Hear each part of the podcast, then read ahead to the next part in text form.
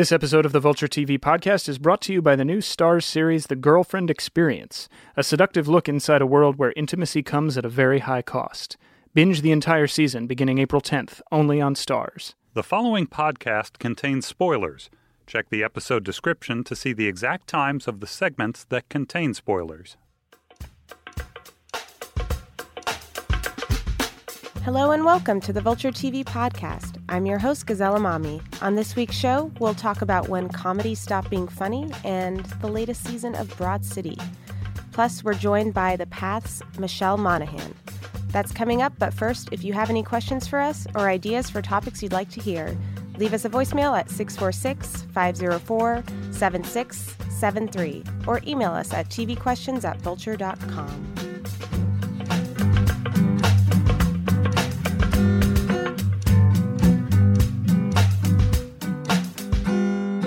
here with New York Magazine TV critic Matt Zoller Seitz. Hey, Gazelle. Hey, Matt.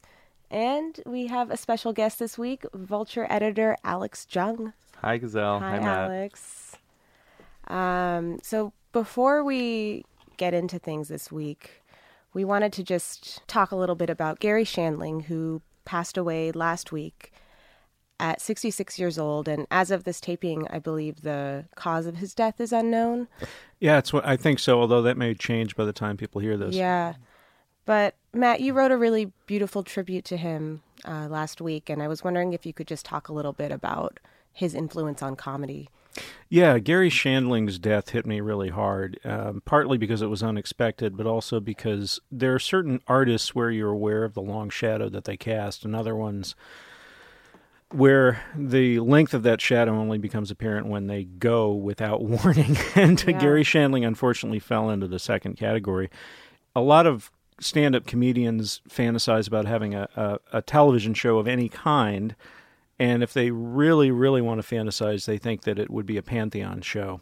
And Garry Shandling had two of those. He had its Garry Shandling show, which ran for four years on Showtime, uh, 1988 to 92, I think. And then uh, he followed it up almost immediately with the Larry Sanders show, which ran from 92 to I think 97 or 98. And both of these were incredible. Garry Shandling's show was sort of in the tradition of something like the Jack Benny show. I mean, in the way that he acknowledged the audience. And the whole idea of it was this is a sitcom, this is a sitcom, it's all artifice. What are you people laughing at?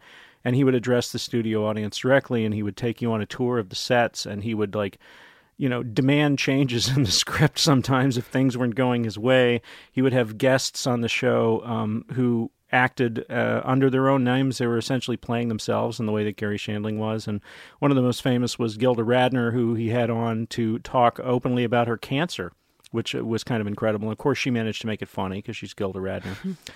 um, and then he goes on to do um, the Larry Sanders Show, which is along the same lines but different in that it shoots uh, the behind the scenes scenes at this uh, fictional talk show um, on film in the style of a movie, like a traditional movie. And then whenever you're looking at what's happening on the show itself, you're seeing video, and they're cutting back and forth between the two. And but it's in such a way that it makes the point that um, realism and artifice are kind of irrelevant at a certain point, especially when you're in Hollywood. And it's also just such a merciless comedy. Like everybody on that show was a kind of a kind of an asshole, really. I mean, and there were a few people who were nice and put upon, but it was really about power relationships and um, delusion. And I feel like um, it was the first great kind of unlikable, funny show. Yeah, what shows On would you, HBO, What shows know. would you say that it it influenced? Uh, you know, it's hard to prove these things, but I feel like there's a direct line from Seinfeld and its Garry Shandling show, which were on around the same time, to the Larry Sanders show, and then on from there to stuff like The Sopranos and Breaking Bad, and you know, hmm. where the point of like these are obviously extremely different shows, but ultimately the end, the takeaway is characters do not have to be likable if they're interesting. Interesting. I feel like most of what I've read has has not made that connection to drama. It's made them more obvious. Like it Community, inspired 30 Thirty Rock. Rock, or you know shows that are more like Meta spiritually similar and in kind of a more obvious way. I think that's all true, but I also think that the Larry Sanders show is connected to a really particular kind of comedy, which came up in America in the 60s and 70s, like Mike Nichols and Elaine May, stuff like uh, The Heartbreak Kid, uh, which is an Elaine May film with Charles Grodin, and Grodin uh, was good friends with uh, Garry Shandling, and that he was also like Grodin had his own version of this sort of comedy where it was like that very dour, um, self-important like send up of of the kind of male authority figure, like that was his deal. Albert Brooks was a very good friend of Garry Shandling's, and Albert Brooks moved in that kind of tradition. In the 60s and 70s, particularly, you saw a lot of these kind of comedies that were you weren't sure if you were supposed to really laugh at them. You know, like they, sometimes mm-hmm. they were funny, but other times they were just sort of excruciating. Mm-hmm. And um, the Larry Sanders Show was the first show that I remember watching that I would later describe as ra- basically radio television, in the sense that it's a television show, but for me, a lot of the time it's radio because I can't stand to look at it. Like it's too painful. Yeah, like, like what the people are going through, they're so it's just so uh, uncomfortable and agonizing and like it's like crawl under the couch humor like the comeback like of, the comeback yeah. and like girls and mm-hmm. like a lot of hbo shows like extras uh, have that sort of quality um, but also uh, the british version of the office is is is True. heavily influenced by the larry sanders show and the american version of the office and parks and recreation and a lot of the shows that are kind of in that vein the larry sanders show was never technically a documentary but it did have that sort of fly on the wall feeling mm-hmm the thing that jumped out most to me about his humor was the honesty of it and the way that he didn't cut any characters any breaks. And there was never any character who was the audience surrogate, like a Mary Tyler Moore on the Mary Tyler Moore Show, or Bob Newhart on Bob Newhart, or Judd Hirsch on Taxi, where like they're the calm center of the storm. Mm-hmm. Um, Garry Shandling's characters were at the center of these shows, and Garry Shandling's characters, like Albert Brooks's characters and Woody Allen's characters before them, were. Um, kind of abrasive. They were and they were pathetic a lot of the time and you know, you couldn't take your eyes off of them and like Michael Scott on The Office, the only thing that kept you from hating them was your realization of how lonely they were. I hope this will be rectified, but a lot of people um, who are, I guess, under 20 don't know Garry Shandling mm-hmm. except as, you know, the guy who says Hail Hydra in the Marvel films, you know. Right. And and um, and that's great. He's really funny in that, but there was a lot more to him and I hope people discover it. I really can't stay. I'm actually off to the post office to pick up a package. I think it's uh, another book from my book club, and uh... that's right. I read. What is that so startling? I happen to, I happen to think there's a lot more to life than just watching television. You can read about it too. Did you know that? That's why I belong to the Television Biography Book of the Month Club. The TV BBO TMC. I'm sure you've heard of it. And, uh, Let's take a look. This is the theme to Garry show. The theme to Garry show. Garry called me up and asked if I would write his theme song. I'm almost halfway finished. How do you like it so far? How do you like the theme to Garry show? The theme to Garry show, the opening theme to Garry show. This is the music that you hear as you watch the credits. We're almost to the part of where I start to whistle. Then we'll watch it's Garry Shandling show.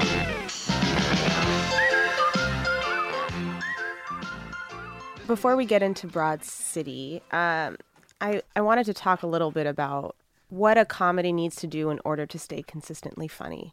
And you know, can we just start a little bit by talking about, you know, what are the elements that make for a great comedy? The one thing that I felt is you do need to have some element of dramatic storytelling. Mm-hmm. You know, there needs to be some some. I think now you do. Now you do maybe more than before with sitcoms that kind of have the same beats episode to episode. Characterization is key. Yeah. Characterization is key. I think even more so than on a drama. Like character is always important on every show, but it's it's absolutely critical. Character and the chemistry of the performers who are playing those characters.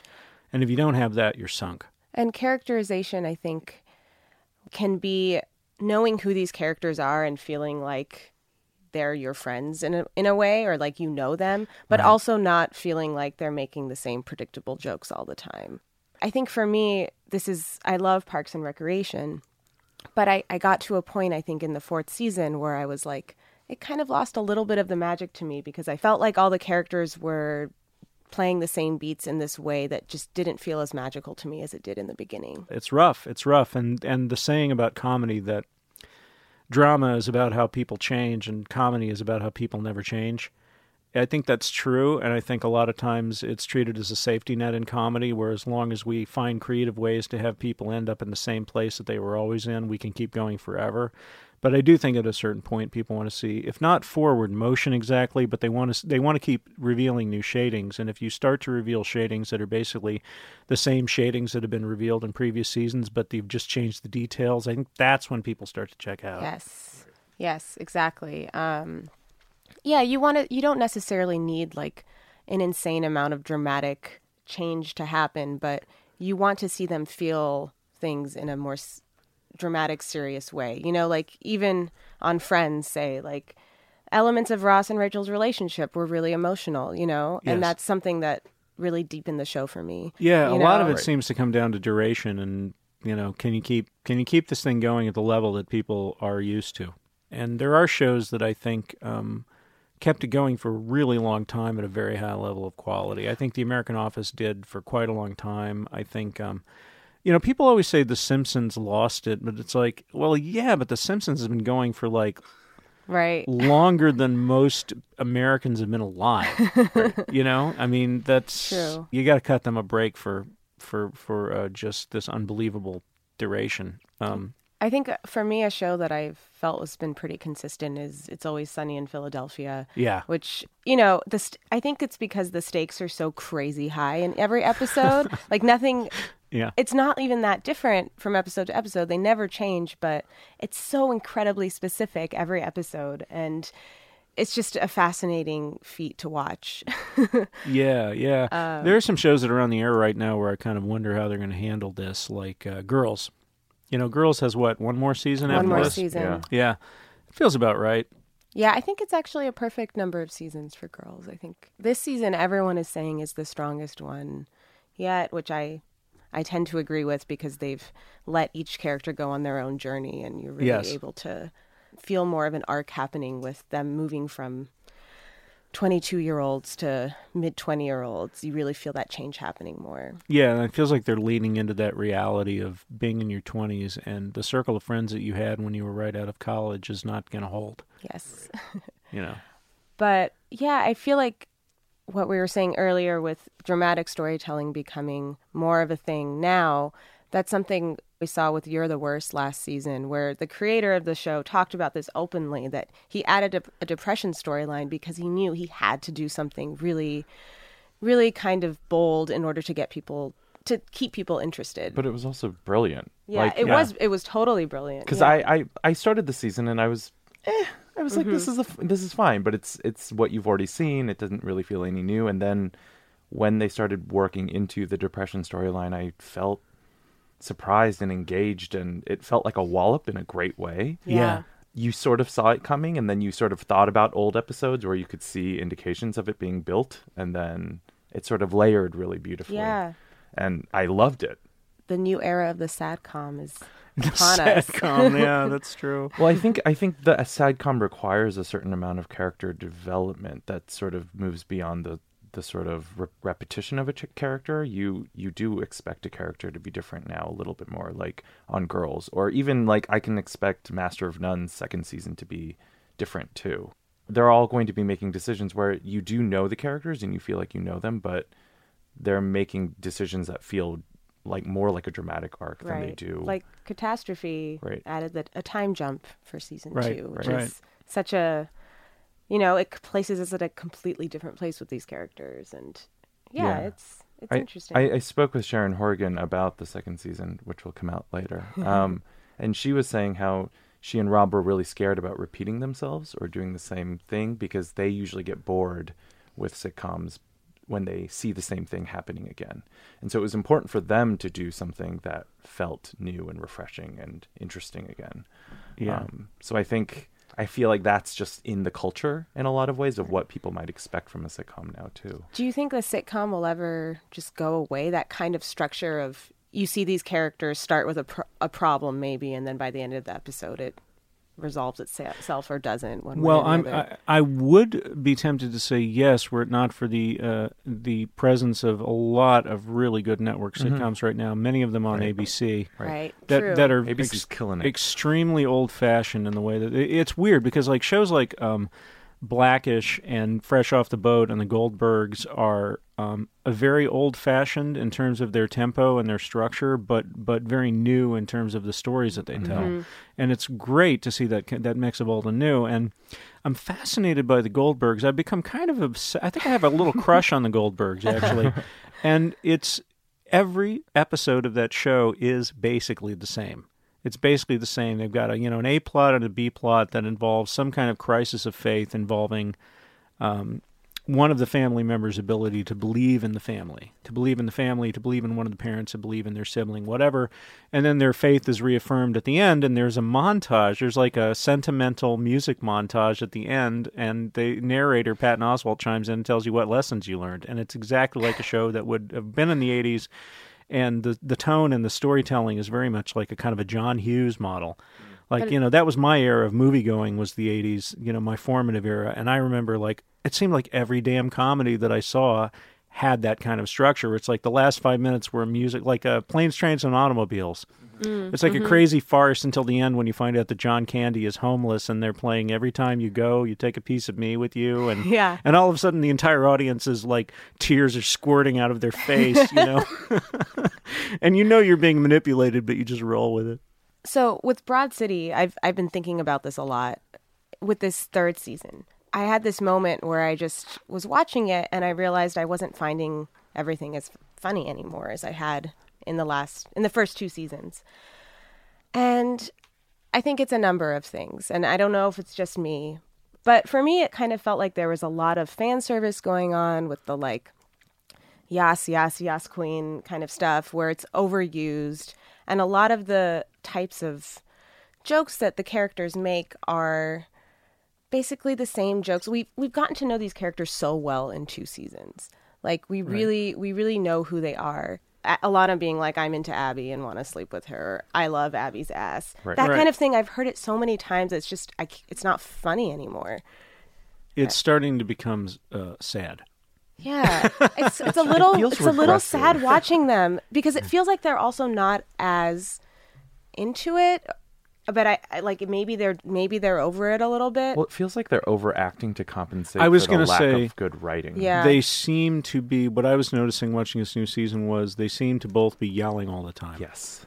and Uh, it's and I thought it was my imagination, so I'm of- glad that you said that. No, I feel like they're like really trying to make up. well, especially Alana, I think. And you know, it's a it's a hard thing to do to have to act at, on that level of intensity all the time. But I mean, I just feel like the kind like she's playing a shtick kind of that has become like she feels like she just is going, going, going, and will malfunction if she stops. Like, Right. I well, don't she's know. becoming more two dimensional over time to me. yes, hmm. Rather than more complex. I totally agree. And And the- it was weird. I was reading something that was saying she was becoming more complex, and I completely disagreed with it because the argument was that, like in past seasons, her character was criticized for appro- cultural appropriation, mm-hmm. Right. and that in this season she's a lot more self-aware about it where she'll make a comment about how she's appropriating but that to me isn't character growth that's addressing Yes. li- that's addressing audience That's issues. acknowledging that you And- have a Twitter account. Yes, Right. exactly. And it's not like It also came doesn't from another deep- character. right.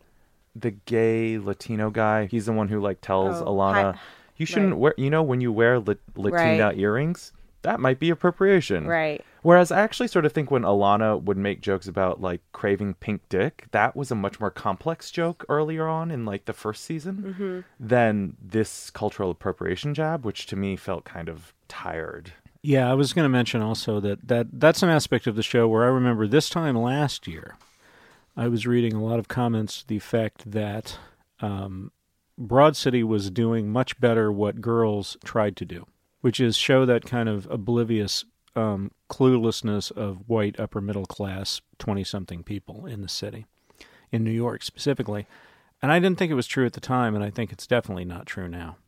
And Yeah. and uh, yes, they're different shows. Yes, they're different shows, but I think on that specific point, I think Girls is much more multi-layered, sophisticated, not perfect by any stretch, but there's just there's more moving parts, there's more layers of ambition to the way that they attack that. Completely. And you know, I think with Abby and Alana the problem becomes especially with Alana again, I think her character is just way too two dimensional. With Abby, you see a little bit more emotion, a little bit more like you see her feelings. Where with Alana, she just doesn't feel quite like a real person sometimes. Yeah, I was going to say she's a little. She's verging on like Fonzie or JJ Yes. or somebody like one of those 1970s sidekick characters, like who takes over the show.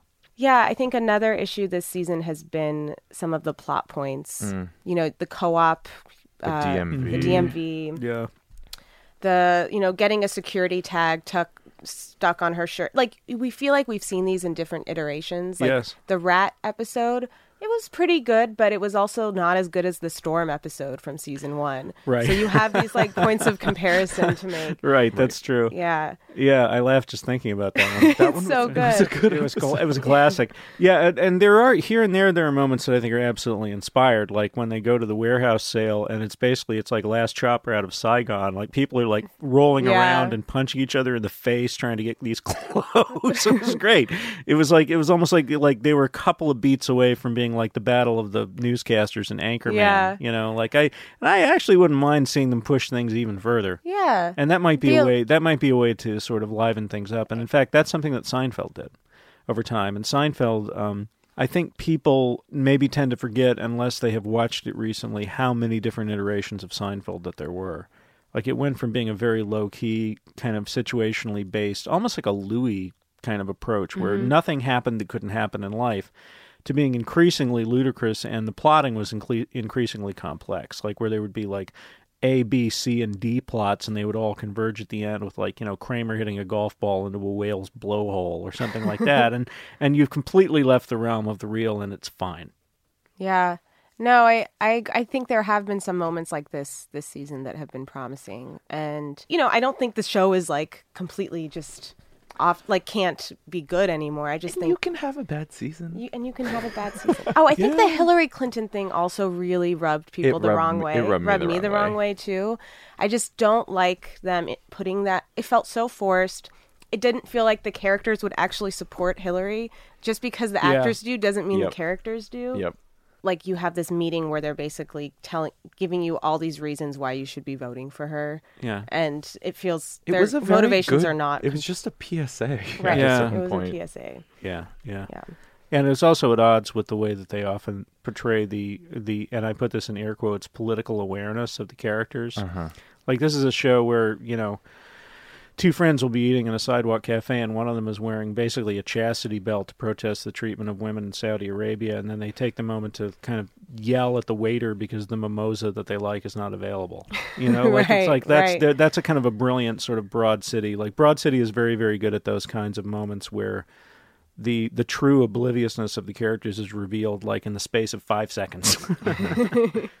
I do think though uh, this idea that um, introducing a dramatic element is a way to liven up a dr- a a comedy. I think that's true.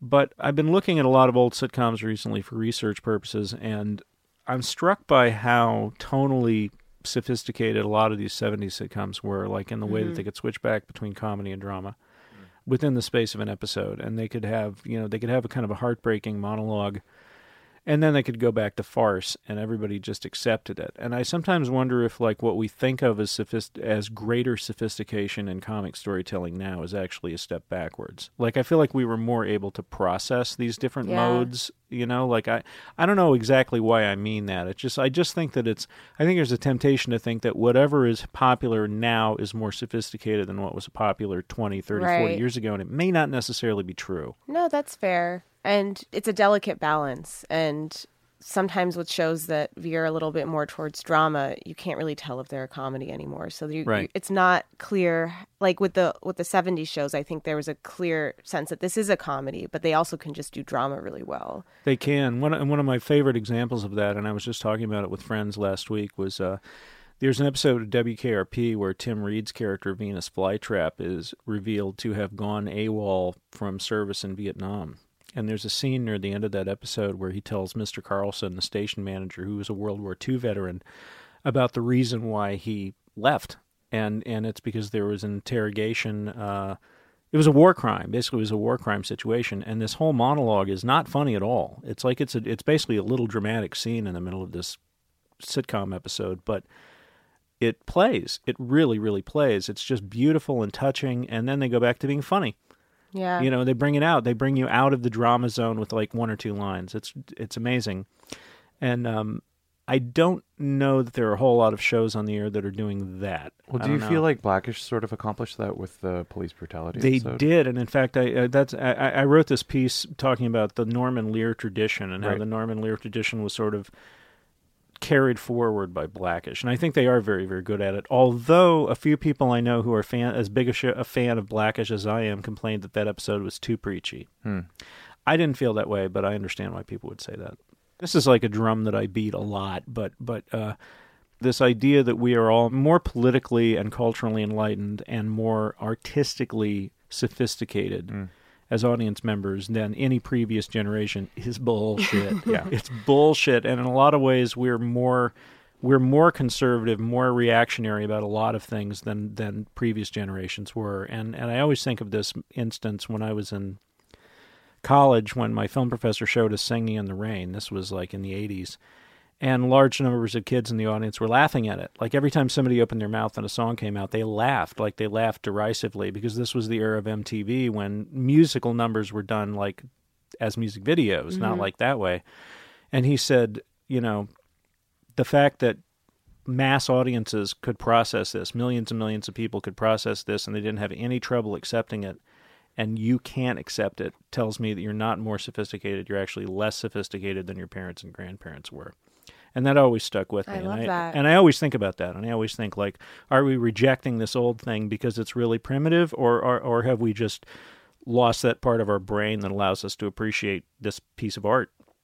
I think that's so true. I think that's all, a lot of people watch, oh, can't handle classic movies because they're too melodramatic. But it's maybe we just can't, we don't know how to process melodrama as well anymore. Well, we do, but it's you know it's got to be they got to be wearing like capes and armor. yeah. You know,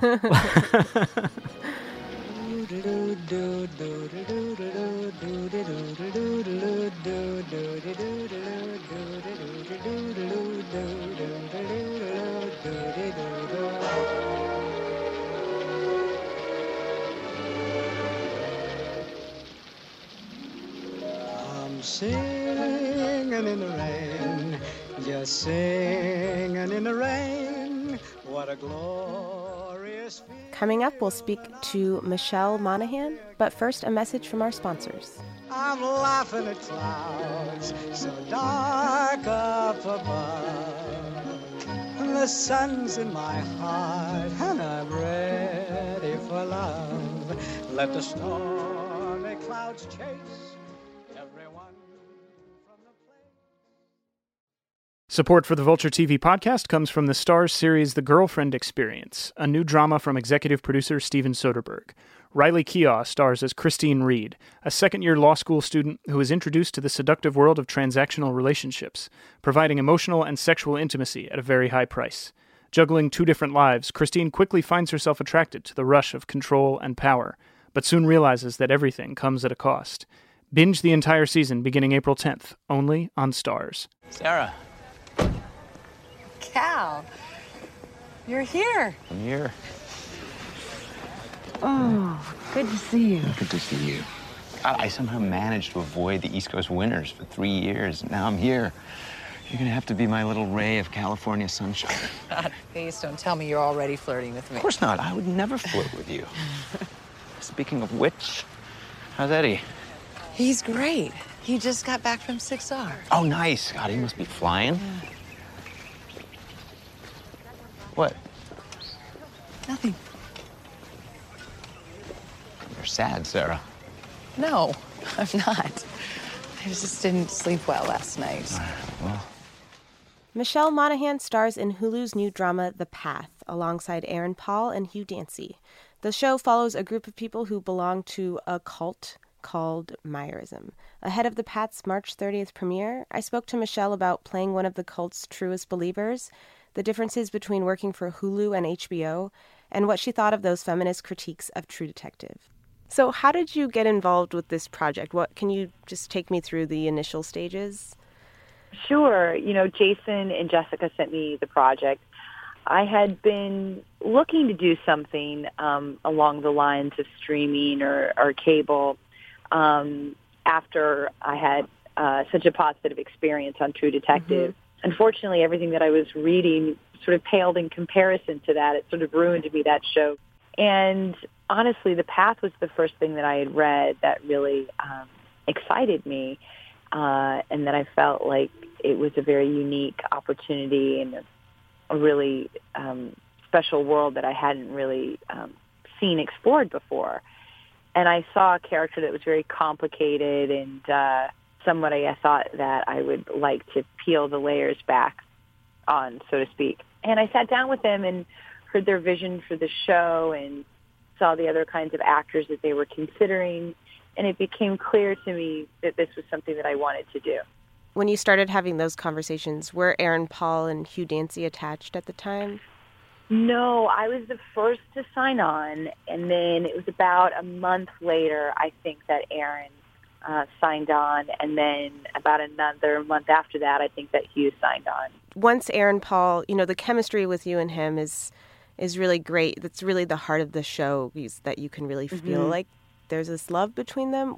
Thank you. We do have great chemistry, and it's a joy to work with him because he is such a giving actor and he's vulnerable, and we have lots of intimate and emotional scenes, and so it was a pleasure, you know, to get to work with him. And, you know, we were just fortunate. We'd known each other. We actually worked together many years ago on Mission Impossible 3. Oh.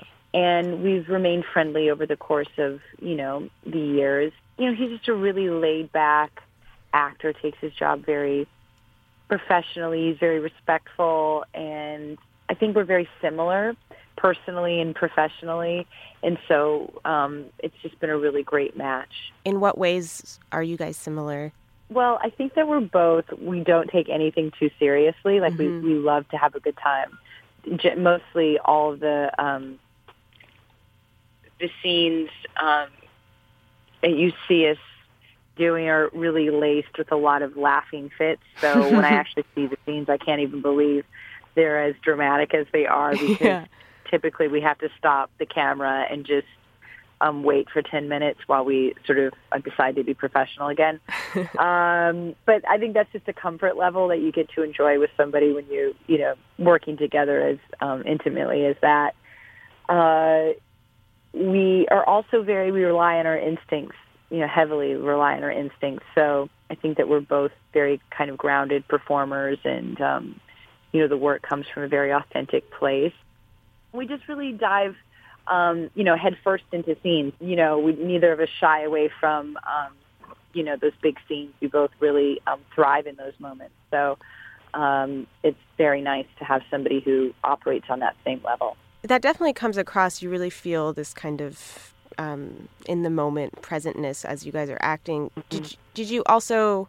How much research did you have to do for this in terms of studying cults well, there wasn't really anything in particular. I mean, I think my um, the general research that I've done, you know, is really that the idea of religion, faith, movements, cult, all of that is such a universal theme that you know you can't help but sort of just living in the world you become privy to. You know, the mm-hmm. way that um, religion or faith, everything impacts. It, it affects people greatly in very good ways and very, um, you know, sometimes in extreme ways, um, not so great ways. The idea that our movement is fictional and it's based and inspired by a number of different movements and faiths allowed us a real freedom in terms of um, creating a very unique and special world and character. And I didn't feel like we had the normal constraints. I would say it was more of a collaboration as a result of all the work that Jessica Goldberg had put into kind of creating what the tenets were of this specific movement mm-hmm. and um, like the, the glossary of terms that we would use and that would sort of serve as our guide into what the religion was. And so, you know, I did a lot of research, like personal research into who I thought this person was, a lot of character work, you know, in terms of her convictions and um, how devout she was, and in terms of she chooses her faith over her family, And I found that to be so interesting. I think that's what really struck me as a really a real challenge to play, um, but also very um, interesting. Getting into that headspace was probably the most work and the most um, rewarding when you start to sort of feel that payoff emotionally. Did you grow up with any faith? I did. I grew up um, Catholic. It was um, a wonderful foundation to have had. Um, I really lived by that golden rule, you know, do unto others as you would have them do unto you. Mm-hmm.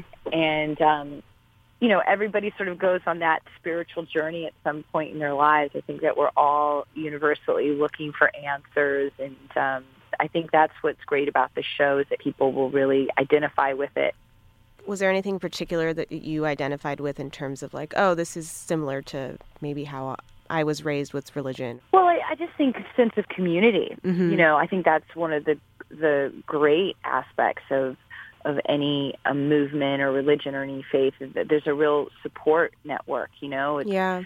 religion is all about um, having that fulfillment and feeling um, welcome and that inclusivity. And I love that aspect of the show that when people are really down and out and they're in desperate need of help, you know, lost souls, you know, that there are people there willing to sort of um, take you in. And sometimes, you know, people can exploit those lost souls as well. And I think that's what's sort of that's what's really compelling about the show is that you really see all the good that these people are doing and they're very well intentioned and sometimes as the as the power struggles come up and the relationships are are are getting a little bit muddy, you start to see not just the black and white or the right or wrong or the sinner or the saint. You start to you start to live in that gray area, and I think that's when the show becomes very riveting. Yeah, your your character Sarah, you know, she grew up with this with the Meyerist movement, I guess. Um, and she seems, you know, she's such a believer, but there's also this this sense that there's just so many layers to her character that are it, mm-hmm. in the way you play it. And is she as much of a believer as she seems to be, or is she kind of just clinging to Yes. this? Yeah. I think she is. Yeah, you know, it's like I see Sarah and she is a a wife and a mother, but above all of those things, she is a devout follower of the movement, and perhaps to her own detriment, really, because she's very uh, she's tunnel vision. I mean, I consider her really the matriarch of the movement, and she's very strong, and she has very, you know, she's very controlled as a result of her convictions. I find that you know people who have a strong sense of faith have a really good sense of themselves, seemingly. She's very much calm, cool, and collected until she's not. And Mhm. then when the world starts to implode around her is what I find as an actor very interesting because she starts to unravel a little bit. You know, she's in quicksand almost and Mhm. she's trying to do anything to sort of recover and keep everything in this own little box, you know. And um when it doesn't work that way, it's um very unsettling for her and very unnerving. Were there ever moments where you couldn't quite discern what her thinking was, where you had to, you know, say go back to the writers? Yeah, definitely, all the way through. You know, I'm I'm I'm always asking a lot of questions, and I tend to not gravitate towards characters that I that I understand who they are right away. And this was definitely a character that I knew was going to be like an onion, and not only that, um, because of I felt like she was very complex, but by the nature of what you do in episodic shows, you know, you all of a sudden you start working and then the writers write something that really plays to what you're doing or really just throws you for a loop.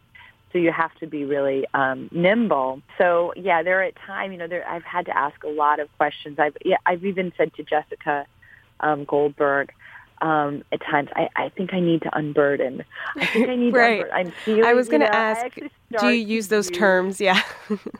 yeah, I do. I do a lot of that actually. I said that to I think Aaron. I, I need to unburden. He's like, "Oh, what? Tell me what's wrong." And he's looking me straight in the eye. Um, it's kind of funny how we've actually used uh, that terminology now in real life. It's interesting in the world because in terms of the relationships, I feel like you know I'm very connected to Eddie. You know, physically, emotionally, mentally. But we're obviously going through our marital problems, and with Cal, played by Hugh Dancy, who's a dynamite actor. Um, he has this magnetism as our, you know, as people refer to him as our cult leader. Mm-hmm. I find that I have a, a spiritual connection to him, and I actually find that as my character, I find that to be um, actually a little bit even more intimate than just the normal emotional, physical connection that I have with um, Eddie's character. So I really try to understand what that intimacy is and how that can really kind of connect you. We start to explore that in this season, what that means to be able to have a real spiritual connection with somebody and how that informs a relationship that is um, seemingly platonic. Mm-hmm.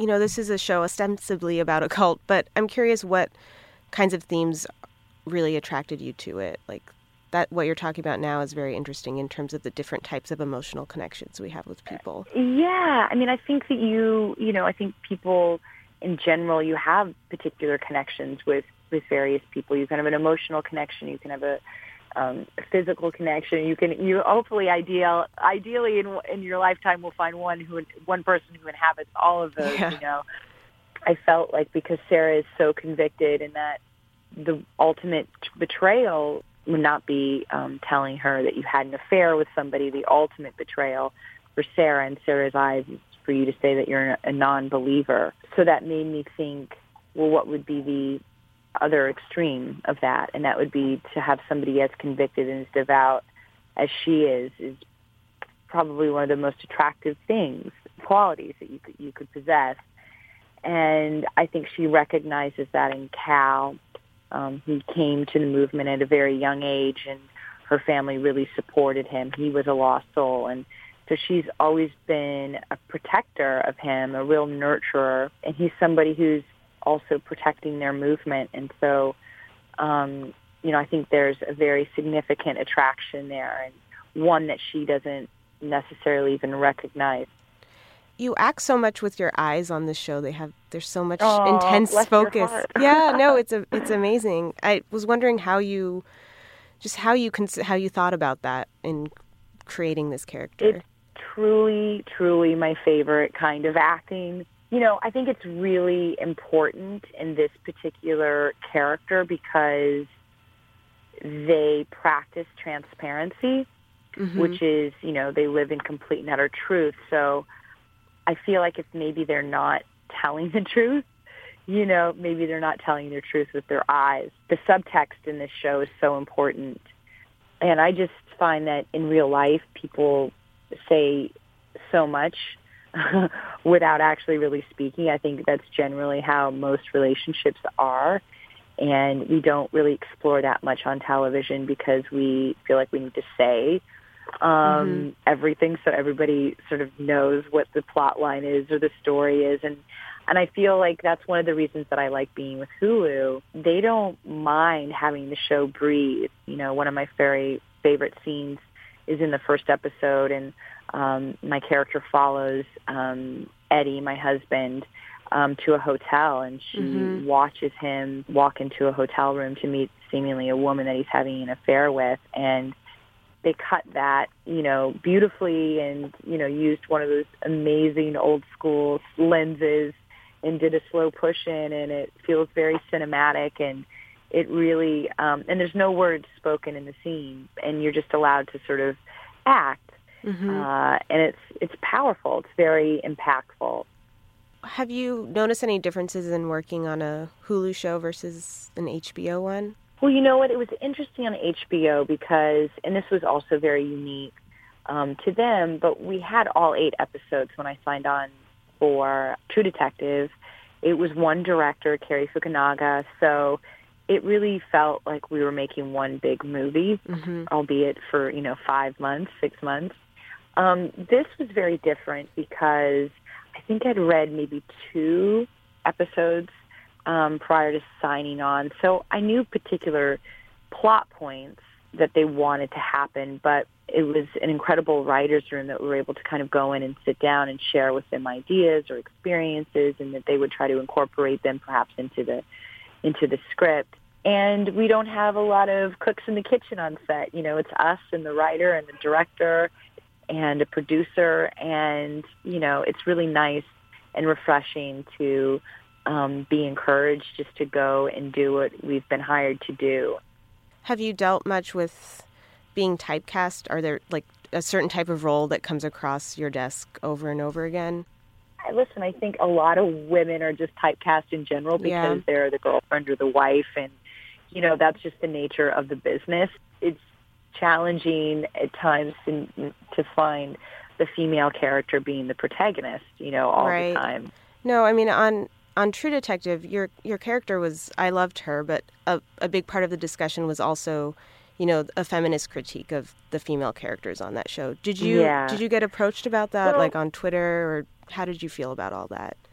Well, it was interesting because I I understood where it was coming from, but I feel as though it was a it was a bit of a misguided criticism, and it was something that was really being talked about at the beginning of that series. And I kept thinking to myself, just wait, just wait, Yeah. just wait episode five and six because the tables were turned. And for me, you know, that was something that was clearly my a character choice and it was a creative choice for me as an actress because there wasn't necessarily a lot of meat there. Um, but what happens in episode six, I think, um, really informed who this entire woman was. Was just really, um, you know, a woman that had been completely underestimated, and I kind of liked it because I felt like audiences were underestimating her, and I thought, well, wow, this is really going to pay off then. Um, and also, too, I mean, I understand you know what they were saying, but this was clearly also a show that was from the two male um, perspectives. I don't think that you ever saw a shot or a scene from any other character's perspective. Mm-hmm. So that was also the vision for the show, and it probably would have felt odd having the show be about any other uh, character other than those two. Thank you so much for your time, Michelle. Yeah, thank you. Okay, let's see if this is here. Let's try it. We'll try it. Thank you for the gift of this bread to sustain these vessels, our bodies, so that we may have the energy to create a more beautiful world and break through our blocks and barriers in this life and ascend the ladder of enlightenment so that someday we may be free of these earthly forms and live as light together in the garden. We express deepest gratitude for this day and every day, for the gift of this passage, and that we have found the ladder. There is one Spirit whose name is Truth. That's it for this week's Vulture TV podcast. Don't forget to email us your questions or comments at tvquestions at vulture.com or leave us a voicemail at 646 504 7673. The Vulture TV podcast is produced by Sam Dingman. Laura Mayer is our managing producer, and Andy Bowers is our chief content officer. The Vulture TV podcast is part of the Panoply Network. I'm Gazelle Emami, and you can find me on Twitter at Gazellephant. I'm Matt Zoller Seitz, and you can find me on Twitter at Matt Zoller Seitz. I'm Alex Jung, and you can find me on Twitter at e underscore Alex Jung. Thanks for listening.